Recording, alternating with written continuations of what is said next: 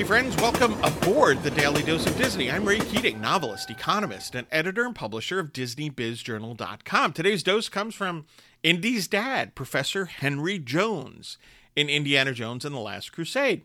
So, what did Henry Jones have to say? Quote, I wrote them down in my diary so that I wouldn't have to remember. Close quote. I identify with Indy's dad, right?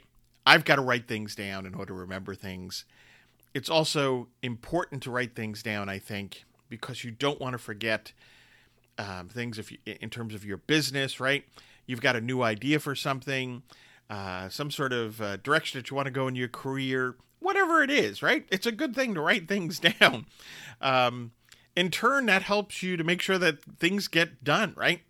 Quite frankly, what if Indy's father hadn't written da- them down uh, in Indiana Jones and the Last Crusade? Well, that would take the story in a very different direction. But yeah, I understand where Professor Henry Jones is coming from when he says, I wrote them down in my diary so that I wouldn't have to remember. Get your news and views on Disney at DisneyBizJournal.com and have a magically productive day.